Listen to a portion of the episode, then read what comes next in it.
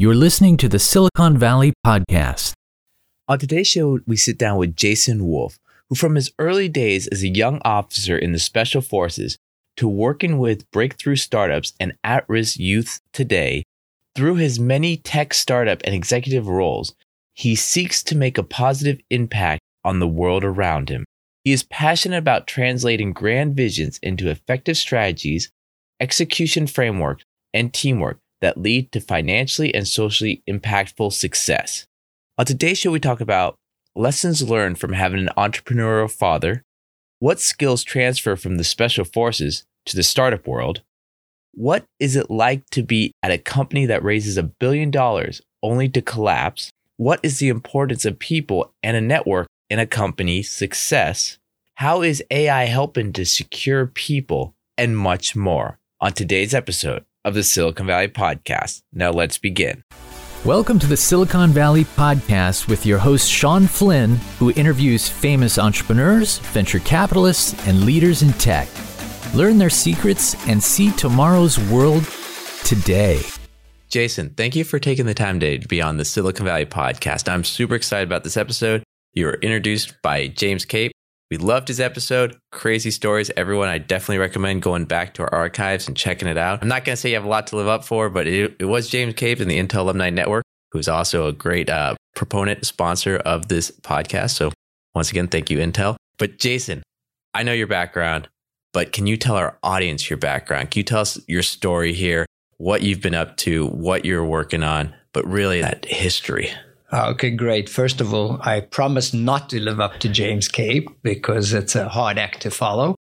But I, as you can tell from my accent, am not native to uh, California or the US. I'm South African born and was uprooted as a kid from South Africa. Nice, comfortable living uh, in apartheid times where there wasn't that much uh, risk or problem growing up there and was taken to Israel which of course was one of the seminal moments of my life. I fell in love immediately, country that gets into your blood and you can't leave.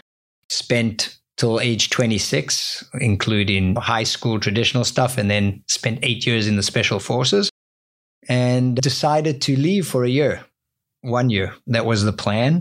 And that was back in 1994. And I ended up leaving for 24 years. So let's even backtrack there. What brought you from South Africa to Israel? I know it's your, at that time, your parents and their career, were they in tech? Were they in what brought them from one to the other? Great question. And it was forced childhood movement. It wasn't, this is like human trafficking. I was a happy six year old in South Africa. It's today we look back and we say apartheid, but back then as a kid, as you're growing up, you don't know anything different. Life is comfortable financially. Everything's great. My parents actually, my mother's a Holocaust survivor and my dad is from South Africa. And they actually, at the age of 18, they're the same age, each one of them left South Africa and England, respectively, and they met in Israel. So for them, it wasn't a career choice, it was like a mission of life.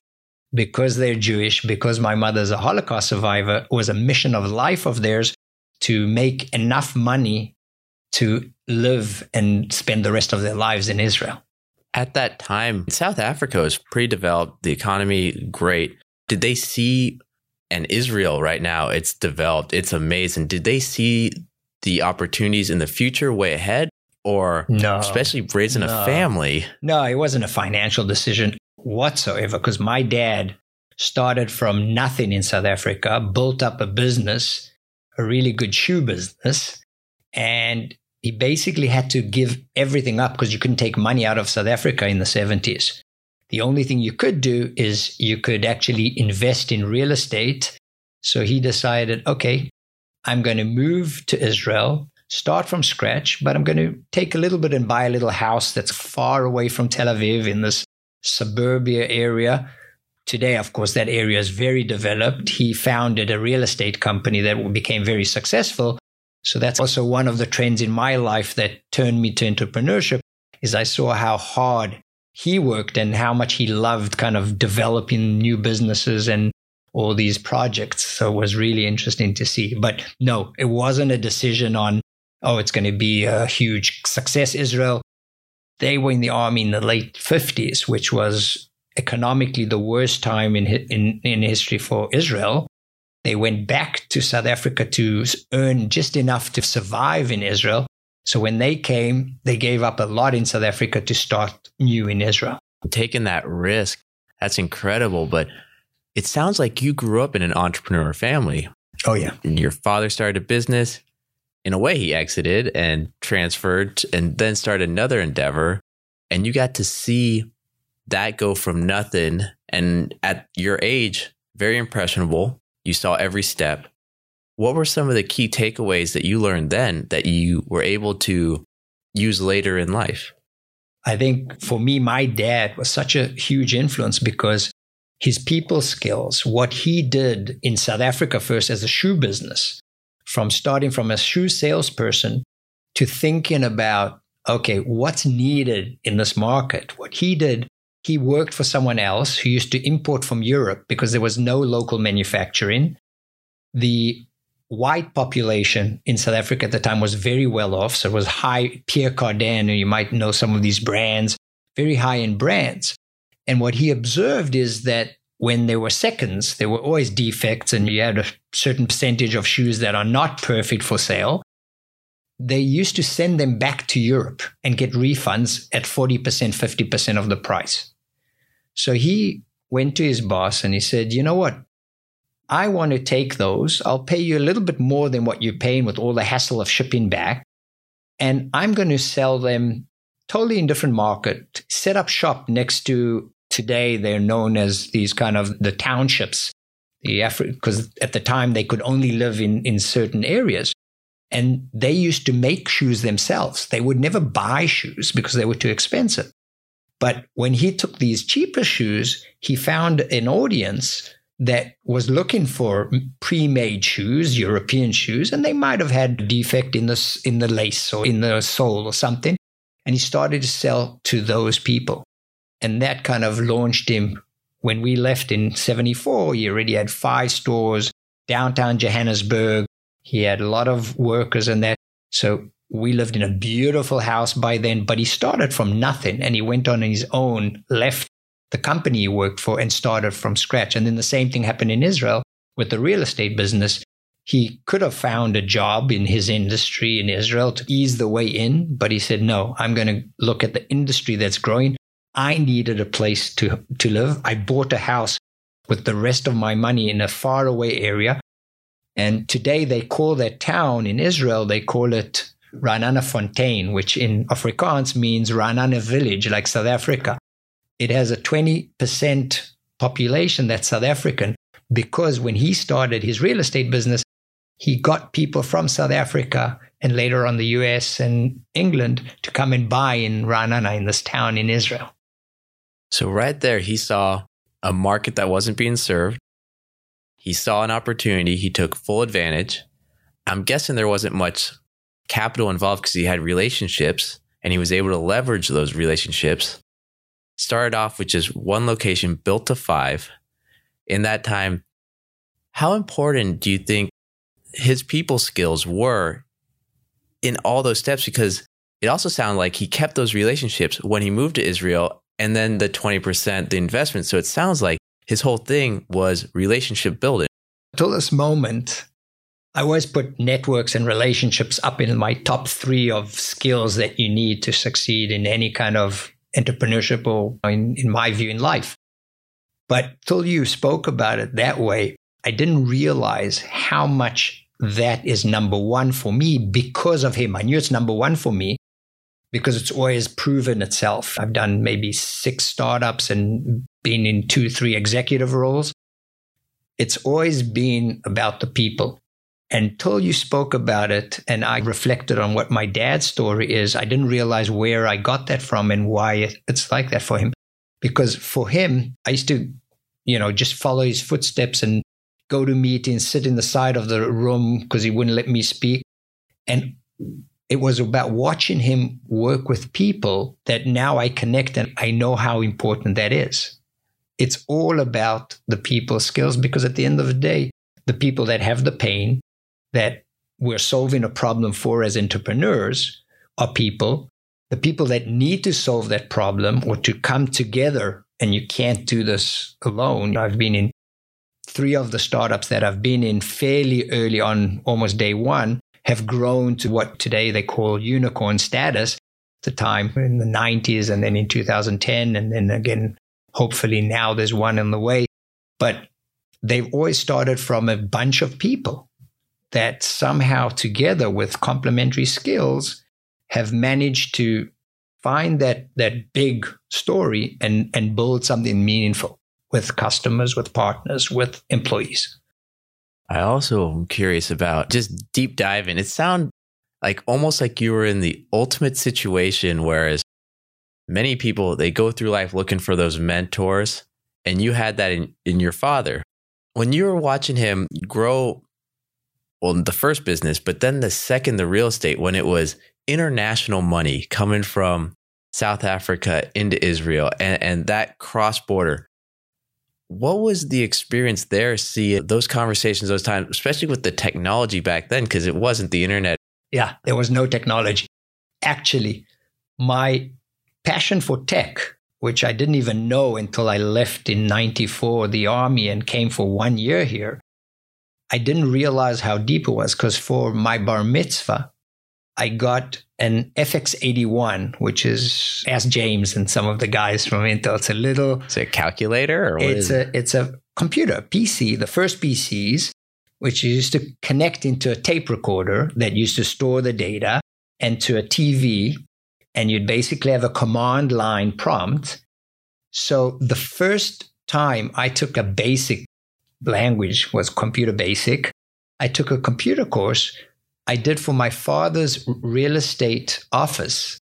I built a simple sequence to find apartments, two bedroom, three bedroom, because they used to have a Rolodex with a divider. And if the agent wanted to show a customer two bedroom apartments, they would roll it down to that two, the number two in the divider, and the cards would be there. A new property would come, you'd put it in the divider. And I, I said, Oh, that's a great exercise to do on my new computer. So I built a little, what today could be done in a Google Sheet, just built it on that. So someone could just type in two, and then it'd show line items of all the properties. So today it sounds stupid, but then it was a really nice project. And as a 13, 14 year old, I was so enamored with what technology can do. And later, so this is, you know, 1981, 82. So when I came here 13 years after that, at 26, suddenly I just saw this world of technology and I'm running ahead. And it turned from one year where I came as a kind of a break in my planned life. My planned life was military, probably a stint with the Israeli Internal Secret Service, and my dream was to be an ambassador for Israel. That was my, I knew I wanted to do it from the age of 16, 17, because I love cultures, I love people, I love the different languages. I knew that's my path. But at 26, I said, you know what? I'll take one year after eight years of break, and then I'll come back to the path that I should be on. And that's when I fell in love with technology. When I got here and I saw how much more you can impact the world by being here and doing technology. So that's so. Let's go back. First off, it's probably amazing that you were the the IT department for the for your father's company at such an early age. But you'd mentioned special forces. Can we go the, dive into that part of your life? How long were you in the special forces for? What skills did you get from that that carried over? What was it like? I can tell you, but then I'd have to kill you. Seriously, when I went into the special forces as 18, every Israeli goes to the military for eight for three years, and you know I came from not the traditional special forces background at the time. It was mostly people that came from, if you know what kibbutzim and moshavim, these are villages. They're they're more like kids that grew up doing agriculture, tough kids and things. I was a city boy. It wasn't uh, that tough. I was lucky to be good at running, and I was a good runner. So I got into the special forces. It literally changed my life because when you go into a unit like the unit I was, it's a unit that Bibi Netanyahu, Naftali Bennett, the current prime minister of Israel, Ehud Barak, quite a few famous people, and then a lot of entrepreneurs, very successful entrepreneurs came from. What you learn there is three key things, I think. One is the, the, the slogan of the unit is He who dares wins. Now, can you think of a better slogan for entrepreneurs than He who dares wins? So it's that. And the second thing is a lot of military is short term, it's a quick operation and doing things. This unit does long term projects, very secret projects, long term projects. And those projects are, you need all the things that you do in a startup. So let's say you, you've got to be somewhere for three hours in a night, 100 miles in deep in enemy territory, and you've got to do something. Now, the first time when they envision what needs to be done and they know they've got a window of three hours, it might take 24 hours to do that same job in Israel at the time. So you actually now going to spend six months, a year, training, perfecting, changing things, bringing different technologies because your vision is it's going to, you've only got three hours. You can't, you, have got a couple hours that you have to get there in the dark. You've got a couple hours you have to get out. And for those three hours, so you have to go from something that takes 24 hours to something that takes three hours. And it's like a startup. People say, no, that can't be done. It's impossible. You'll never get it there. Yeah, you'll improve it a few hours. I think that's what makes so many successful politicians, entrepreneurs that came from this specific special forces unit, because you're working on things that are basically daring. Second, there are things that take a long time and you're incrementally and sometimes radically changing things. So the fact of throwing something out and trying something new, the first time an ATV was used and it had to be silent, all kinds of things like that. There's tons of examples like that of things that we've done over the years that gives you that, on the one hand, the patience that you need to develop something big and the thoughtfulness.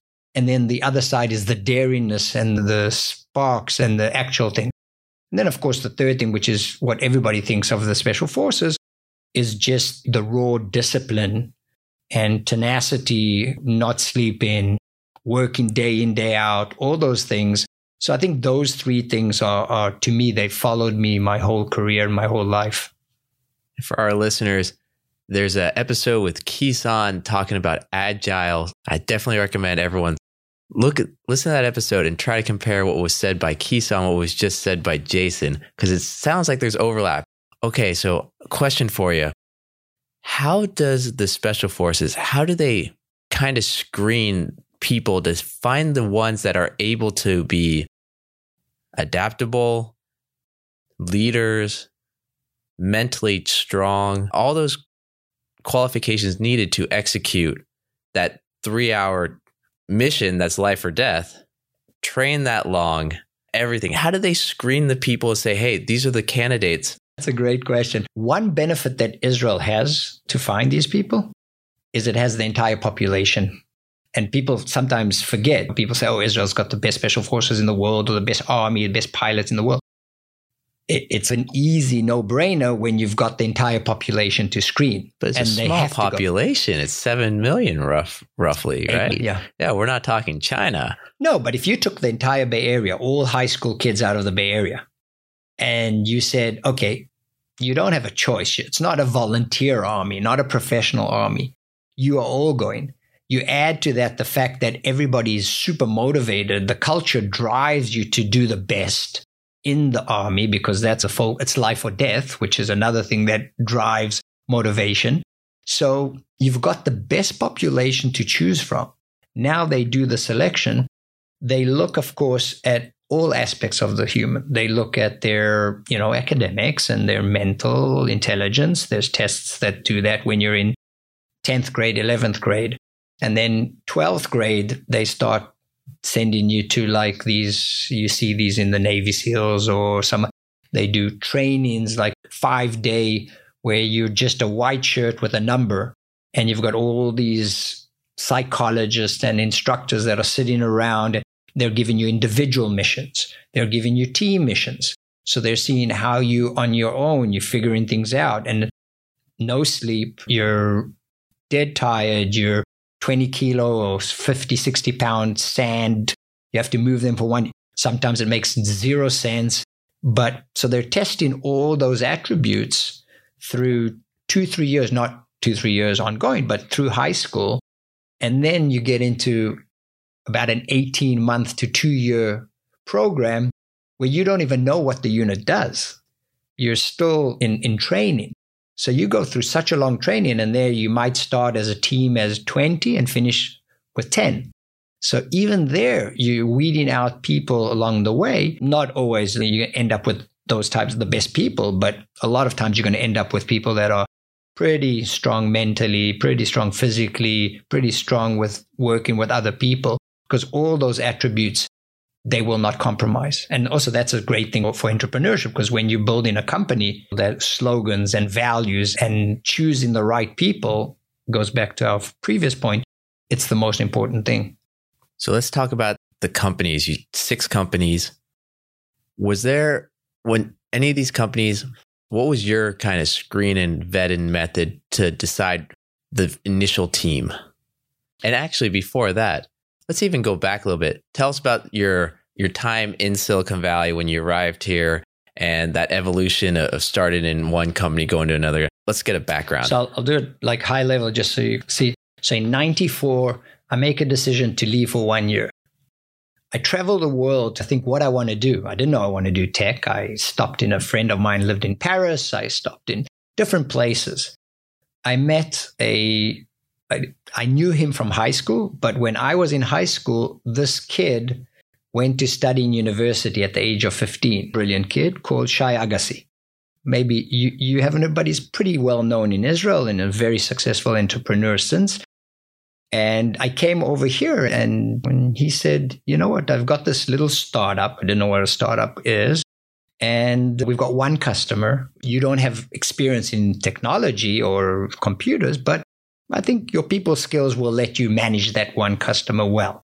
And by the way, let me show you what we're working on. And he showed me this thing called Netscape Navigator.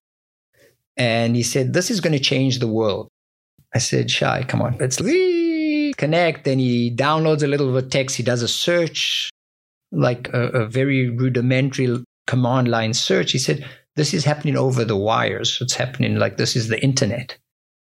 So I said, okay, whatever. The guy is very charismatic, very smart, and I enjoy his company. I'll come try this thing. Anyway, that was today we call that a big data company in the late 90s of Silicon Valley, the dot com days. We basically built a internet interface to the old databases, to databases that used to be client server. You'd sit with a monitor and connect to a server and bring data back and forth. And he built a web browser version that would sit against those things. And then, you know, that was my first in- entry. It was called Top Tier, like the top tier. And it was an interface for businesses to access databases, but through the web. Was sold first to Baan, which was a competitor of SAP, which you've probably heard of. And he's actually a brilliant entrepreneur. He managed to sell it both to Baan, and then we got equity back as I was an employee, he was a founder. And then we sold it after the dot com crash, we sold it to SAP. The whole company was sold to SAP, top tier. And it became, today, it's probably a multi billion dollar product within SAP that's called NetWeaver but it's the underlying web platform that sat on what used to be client server. And Shai became the board member that was responsible for all SAP products. And then he subsequently stayed for about five, six years. I stayed pretty much the same. I actually left after he left to establish the second startup that I joined, which was called Better Place. And Better Place, for those who don't know or don't remember, is probably one of the biggest failures in tech history. We raised uh, close to a billion dollars, blew through it in five years. Amazing vision. It was battery swap stations, basically to end oil. We realized in 2007 8 here in Los Altos around the table that in order to get rid of oil, you're going to have to get rid of gas for transportation because once you stop refining crude for gas, you're probably not going to use it much for anything else. So we said electric vehicles are the way to go. And there were really only two crazy entrepreneurs that thought that Elon Musk and Shai Agassi. So pretty much the same time frame. We started Better Place, raised a lot of money. We built this model where you could replace an entire battery within three minutes. So like the experience you have in a gas station, you drive in, you get a full tank of gas, a, a new battery, and you don't have to pay for the battery because it's part of it's like the Exxon of electric vehicles. So anyway, that we did for five years. I ran Better Place North America, and uh, unfortunately, we made some people mistakes. Again, back to people. And uh, there's a book about it called Totaled. Amazing experience, but it didn't go the way we wanted it to go. So let's go at the beginning. So five years going raising and going through a billion dollars. How are you raising that money on a dream? Because there's no way, at least for the first year or so, you actually had any models of battery swap stations or anything. It was just all, hey, this is a vision, this is the future. How are you raising money on that? How are you having conversations? You have to meet and bring Shai on your podcast because this guy is both brilliant and very eloquent. So he wrote a white paper on how you end oil, very detailed on everything that's needed. And where this was 20, 2007, so we're about 15 years later, pretty much if you look around, you see that the inevitability that he described, you could actually read this white paper and you see that today it's a no brainer. Back then, it was like electric vehicles, 100 mile range was the, the extent. It was $1,000 per kilowatt hour of battery. And if you think about electric vehicles, they've got between 20 to 100 kilowatt hours. So you, you, the economics, like we spoke about these missions, the economics didn't make sense back then. But he knew the inevitability. Intel, Moore's Law. Not really. It's more, it's going to be a little slower, but going from a thousand today we're at about a hundred dollars a kilowatt hour so that 10x that happened in the last 15 years was he knew it's an inevitable curve the computers that went into we built the first operating system for a vehicle today it's like every vehicle autonomous vehicles all these other all the first chargers charging stations so he had this all figured out in a business model and that's how you go and you raise big money from big investors. Okay, so you raised a billion dollars, went through that. And yet, after people still want to talk to you, still want to do business with you, how was the transition to the third company? Well, luckily for at least me personally, because the company, of course, went bankrupt. But towards the end, for some reasons we don't need to get into, Shai was let go by the board and they tried to turn it around because the burn rate was very high. And anyway, long story short, there was a, the investors tried to recover and regain course. And I was GM of North America. I was actually asked to come back to Israel then and lead the Israeli operations. And I said, no, I think what we're doing here in, in North America made sense because I had a federal, state, and local grants to do a 60 vehicle, four battery swap stations around the Bay Area. And this was a 10 year profitable project. But in, in view of what we were doing in the uh, rest of the world, it was a tiny project. It wasn't this huge, bombastic project.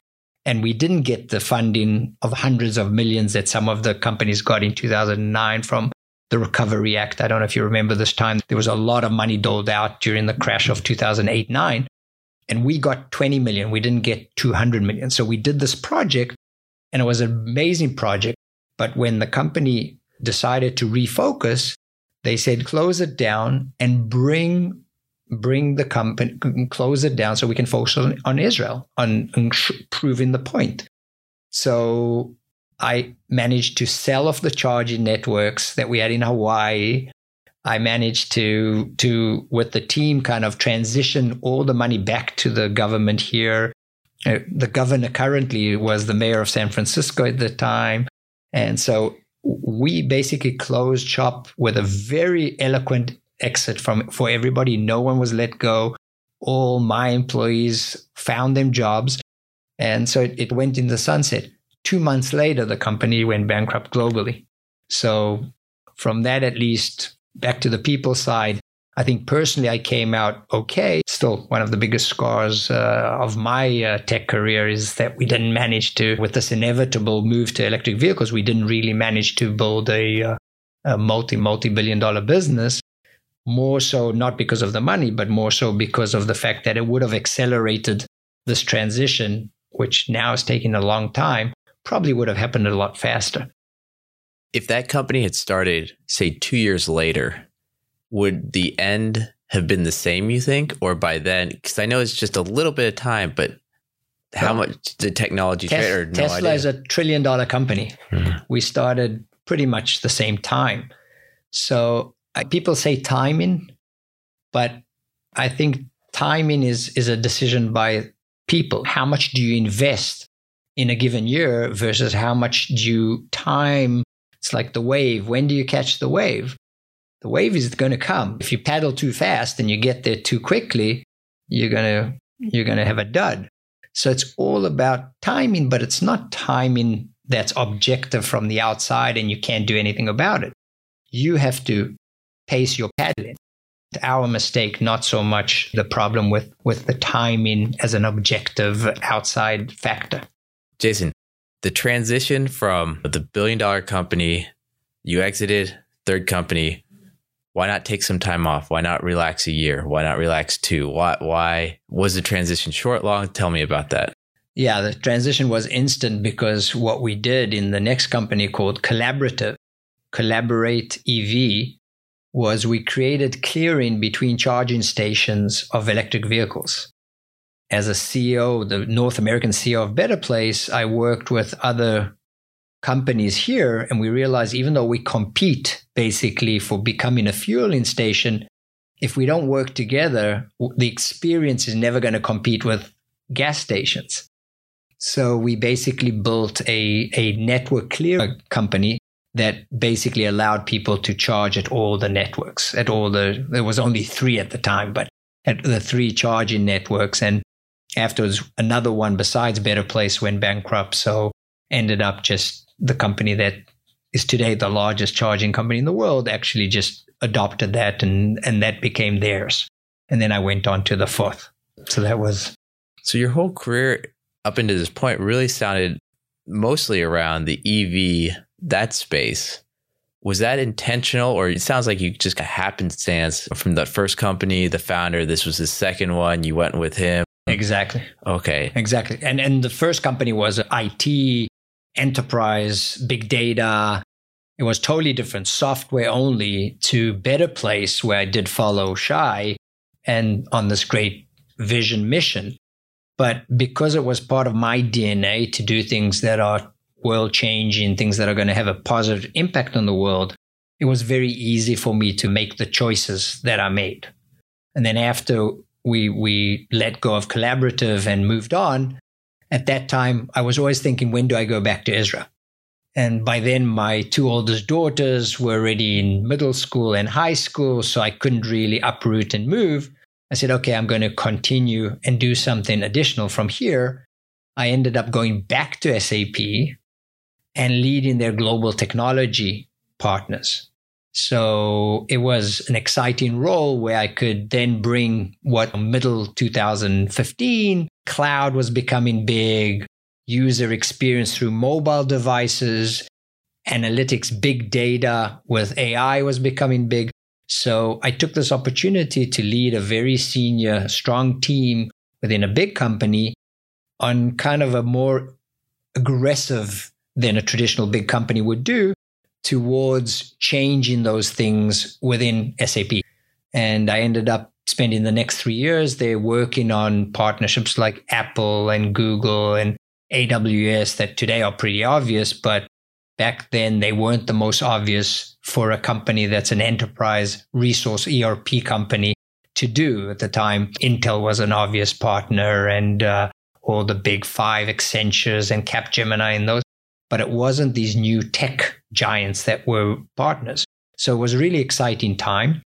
And then in 2018, I moved on and I, I was going to go back to Israel with SAP because SAP has a big presence there. But I, a friend of mine from Silicon Valley, who's a one like Shai, is another great entrepreneur called Amit Haller, who actually, when I started with SAP in 2015, told me about this great idea he has of changing the real estate agent model. Today, it's a company that's very successful called Reali. And at the time, 2015, I just joined SAP, so I couldn't jump on board with him. I kept in touch because he's a good friend and an amazing entrepreneur. And then finally in 2018, when I was about to move back to Israel, he said, Yes, okay, you can travel back and forth. We want to start a new company in construction tech. And that's a company called Veev, V E E V. That company basically takes the biggest problem we have today with real estate, which is the cost of building and the time it takes to build, and cuts it to a quarter of the time to build and half the price with modular construction. So, panelized construction. Think of a wall that gets put together piece by piece with everything inside the electrical, the plumbing, the everything, the front, everything's ready to go. That you just come with a flatbed truck on a on basically on the foundation. You start laying these walls and connecting them to each other. So that company I joined in 2018, or we actually started as a real estate partnership. We turned it into a tech company. Amazing founders were there, built the company up. And today, hopefully, that's going to be the third major company that I had the opportunity to really start early on, work with founders or be part of the founding team and drive it towards a something that's going to have a global impact on, on the world. With the companies you chose to work at, was there a moment at the beginning when you said, I want to on board, this is going to be successful? Or when did you start getting that feeling that this is a right choice to dedicate my time to? Was it when you got to know the mission of the company, the founder's dreams, the founder? What was it that excited you? Because I'm guessing at this time you had so many other options, so many other different ways to go. What was the the thing that made you go, I'm putting my time here? For me, even the bigger companies like back to SAP, people said, Why are you going back to SAP? You can go and you know, be chief customer, chief revenue, chief uh, strategy. You could found a company. You could do all these things back when I went back to SAP. For me, it's always the combination between the people and the mission. And it's not one, I said people are more important, so I'm going to correct myself. People is always the most important. But if those good people are not on a crazy important mission, then they, A, they're probably not the right people. So it's always this combination of people and mission. Back to those 90s days when Shai showed me Netscape Navigator and told, I didn't have a sense of that as a earth changing, but I could look in his eyes and see the intellect and the passion and understand that when the world is connected, things are going to change. You don't know exactly how, but it's going to change. So jumping in early days of internet, and then jumping in on transformation for society from carbon base to electrical base. Those are mega missions. And doing it with great people is always going to increase the probability that mission will happen. Same thing in this this company that that two years ago in Corona I stopped uh, being part of Veev. Real estate is a trillion, multiple trillion dollars in the US, we're missing 7 million housing. The reason we're missing so many housing units is because most industries went through digitization, went through technology. But if you think about construction, 80% cost labor. It takes years to build. So it has to, it's inevitable that's going to happen. The only question is going to be is who is the, the right team that's going to make that happen? And that's why I'm betting on Amit Haller and the guys at Veev. But it's a really important thing to have both the people and the mission aligned with something big. Again, for me, not for everybody. And with that startup, big company, everything, most people, they're founders of their own company early on in their career. But your current company, tell us about what you're currently working on and tell us why now is the time to to start it on your own. Be this was the first this company now is the first time you're a founder, correct? Not not really. I I was a founder in Collaborative. wasn't one of the bigger ones, but I've been a founder of two companies. This is the third. Veev, I was part of the really early, it was a partnership between three founders, and I joined them as the fourth C level person and yours chief revenue, chief customer.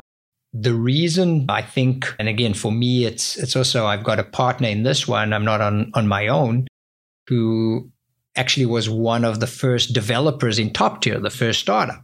So Gilad Paran, who's my partner, and found co-founder on Genie. It's called Genie, and I haven't told you what it does, but I'll keep that suspense for a little bit later. But Genie, I looked for a co-founder. I didn't believe in in in a model, not because I don't believe in myself as a founder, that, but I think what's more important is the ultimate success of a mission. And I believe that companies with multiple co-founders, two or three is probably the optimal, are going to be inevitably more successful. Now, of course, people will say, oh, but look at Elon Musk, look at Steve Jobs and things. But it's at the end of the day what your own personal belief is. I believe that you're stronger as a team. It's my special forces training and bringing different diverse skills to that.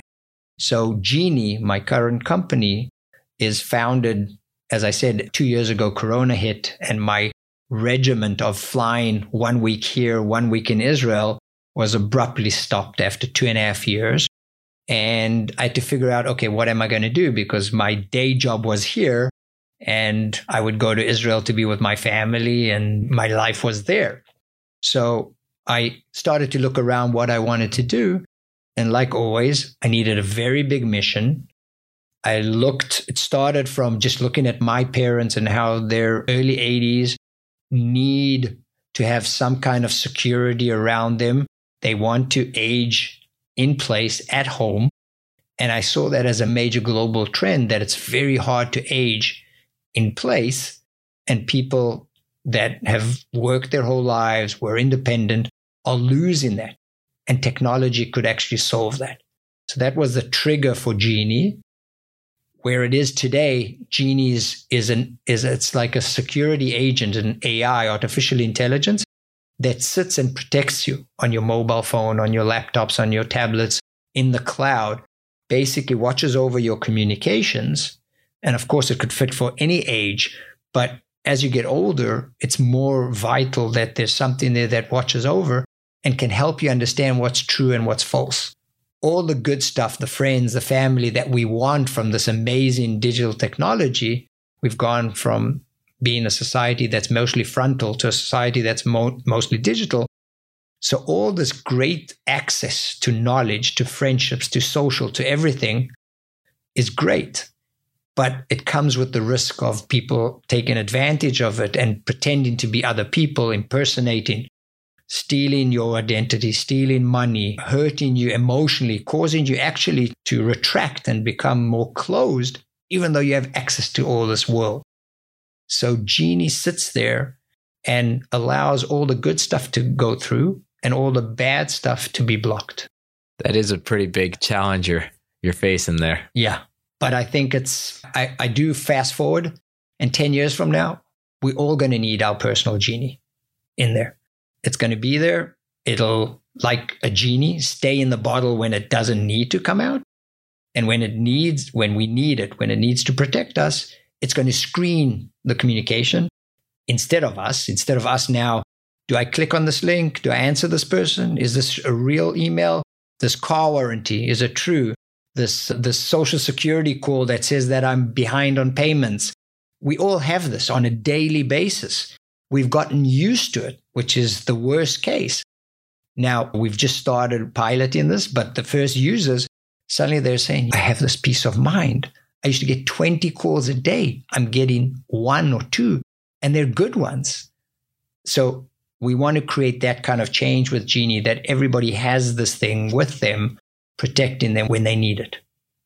So on this company versus the two that were before, the three, that you were part of the co-founder in the early team that formed it. What are you doing different now from the lessons you learned then? Oh, what a great question. I think the two key things that I'm doing differently is in those companies, we had a very strong conviction about the way to get to the end result. And sometimes that strong conviction, I think Peter Thiel said, an entrepreneur, and I love the sentence, has to have very strong convictions, but loosely held. And what that means is you have to have a very strong conviction because otherwise you're not going to move and you're not going to be tenacious and you're not going to do everything you need to do. But when facts or things tell you that you're wrong about something, you have to know when to let go and have another strong conviction.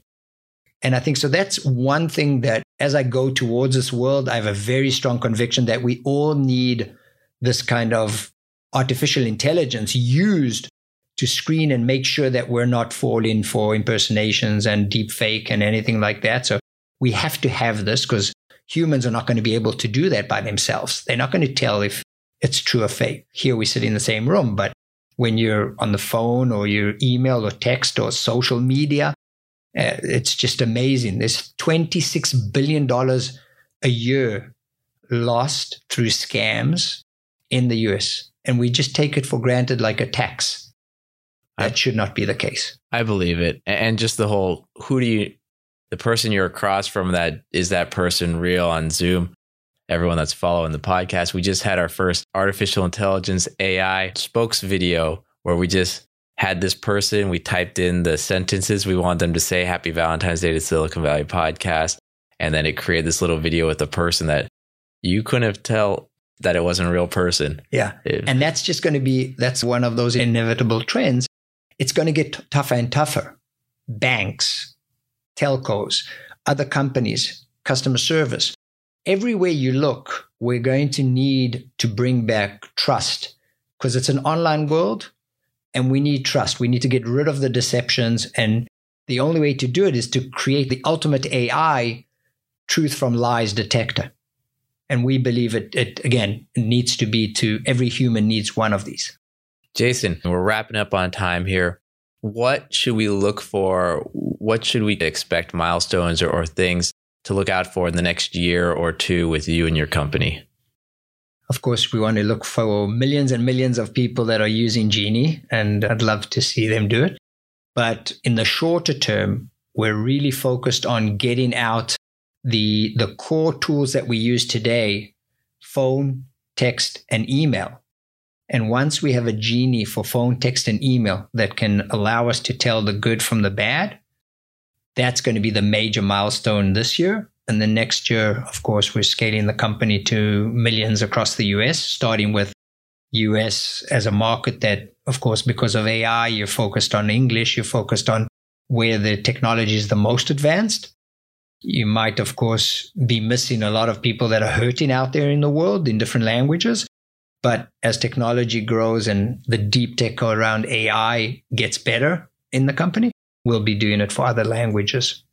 Fantastic. If any of our listeners wants to find out more about you and your company, what's a website they should visit? What's a Twitter handle they should follow? What's the best way to find out more information? So the website is Life's Genie, www.lifesgenie.com. And Life's Genie is also on LinkedIn, Facebook, Instagram. I don't tweet that much, so it's not Twitter, but uh, those are the channels that we all right, Jason, I want to thank you for your time here. I also want to thank James Cape, the group at the Intel Alumni Network, and everyone for continually supporting this channel and helping us grow. And Jason, on one of your visits in the future, maybe if I go to Israel, I'd love to have a follow up interview with you. And Not maybe, for sure. We said we were opening a branch in Israel of the podcast, no? There, oh, yeah. Oh, yeah. So, everyone listening, uh, Jason is the representative in Israel his episode, first episode will air shortly. It will be announced later. And after Sean learns Hebrew, then we're gonna we're, we're gonna make an NFT and a token drop and everything else for that episode launch. So, actually, one announcement for everyone: please follow us on iTunes. Give us a great review. Share with your friends. Check us out on the Silicon Valley Podcast.com. And for all listeners, if you're looking for an investment banker to help you with mergers, acquisitions, raising growth capital, or secondaries, reach out to me. My LinkedIn's in the show notes and let's have a conversation. But with that, Jason, thank you for your time today Thanks, on the Silicon Sean. Valley podcast. Thanks, Sean. Thank you for listening to the Silicon Valley podcast. To access our resources, visit us at the siliconvalleypodcast.com and follow our host on Twitter, Facebook, and LinkedIn at Sean Flynn SV. This show is for entertainment purposes only. Before making any decisions, consult a professional.